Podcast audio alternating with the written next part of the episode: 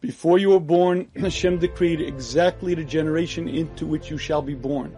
Exactly the family, exact birth order, with this temperament, these inclinations, this amount of intelligence, you're put into this body and said, go out there, ford those streams, climb those mountains, become the great person you can become. But you didn't choose it. You didn't choose to have 180 IQ nor an 80 IQ. You didn't choose great talents, nor did you choose the opposite. And many, many people find themselves in a tremendous sense of unrest. I, I, I just, I'm not wealthy enough.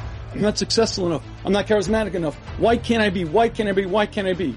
Now again, if things are in your domain, you work on them. You step forward and charge. But if you're doing your job appropriately, you're working appropriately, and you're focused as you should be, yes, sit back and say, I get it. Hashem, you decreed what my life setting should be.